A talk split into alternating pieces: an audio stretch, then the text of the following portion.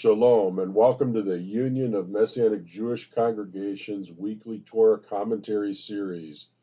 I'm Rabbi Isaac Roussel from Congregation Zera Avraham in Ann Arbor, Michigan. This week we are discussing Parshat Terumah. Our text begins in Exodus 25 1. In Christian circles, you often hear people talking about inviting Jesus into your heart, the indwelling of the Holy Spirit, and God living within us. Many years ago, there was a booklet entitled My Heart Christ Home, which drew an analogy between a house and our inner lives. It likened the study of the house to what we expose ourselves to in reading, the kitchen to the food that we eat, the workshop to our actions, and the recreation room to the kinds of entertainment we consume. We don't expect to hear such language in Judaism, but we actually do. This is especially true in Hasidut. In Exodus 25:8, we read, Ve'asuli mikdash ve'shachanti betocham. They are to make me a sanctuary so that I may live among them. The Hasidic rabbis assert that this commandment applies to each and every person. They translate that last word, bitocham, as in them instead of among them. In other words, we are to make ourselves into a mishkan, a dwelling place for the Shekhinah.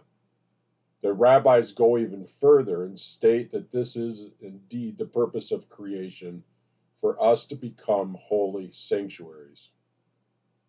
After the splitting of the Red Sea, the people say, This is my God, and I will praise him.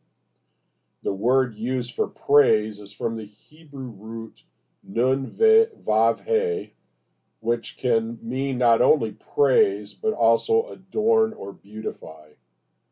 Both Rashi and Ibn Ezra note that this verse could be read as, This is my God, and I will make a beautiful home for him. The Onkelos Aramaic Targum reflects this translation as well. It says, This is my God, and I will build a sanctuary for him.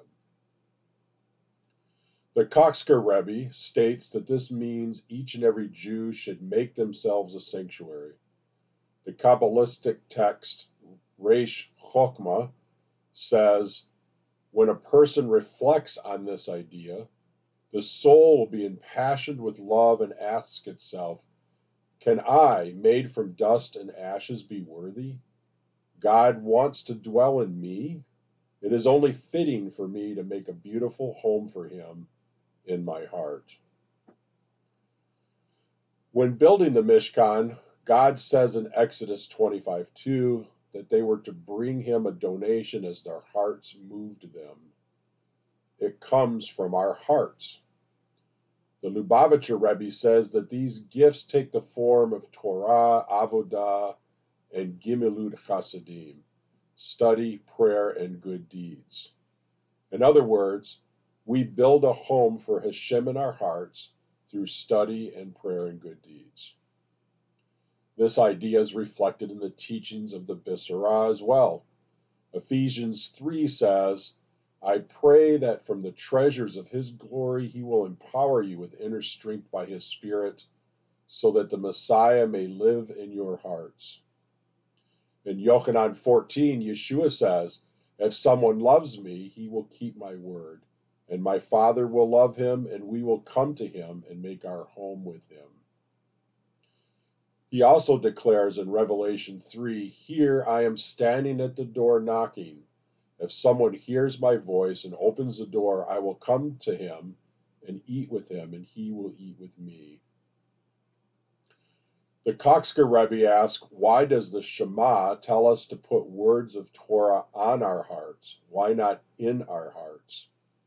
He answers his own question by stating that our hearts are also not always open.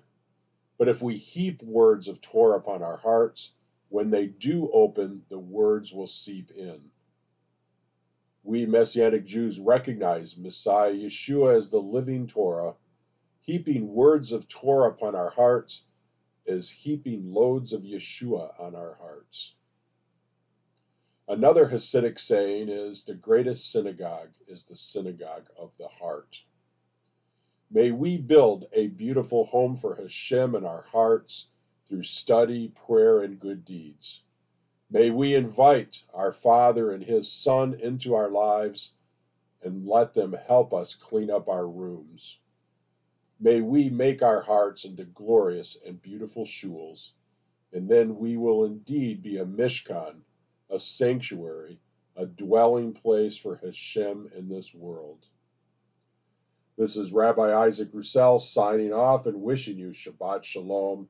For more commentaries like this one, visit umjc.org slash commentaries.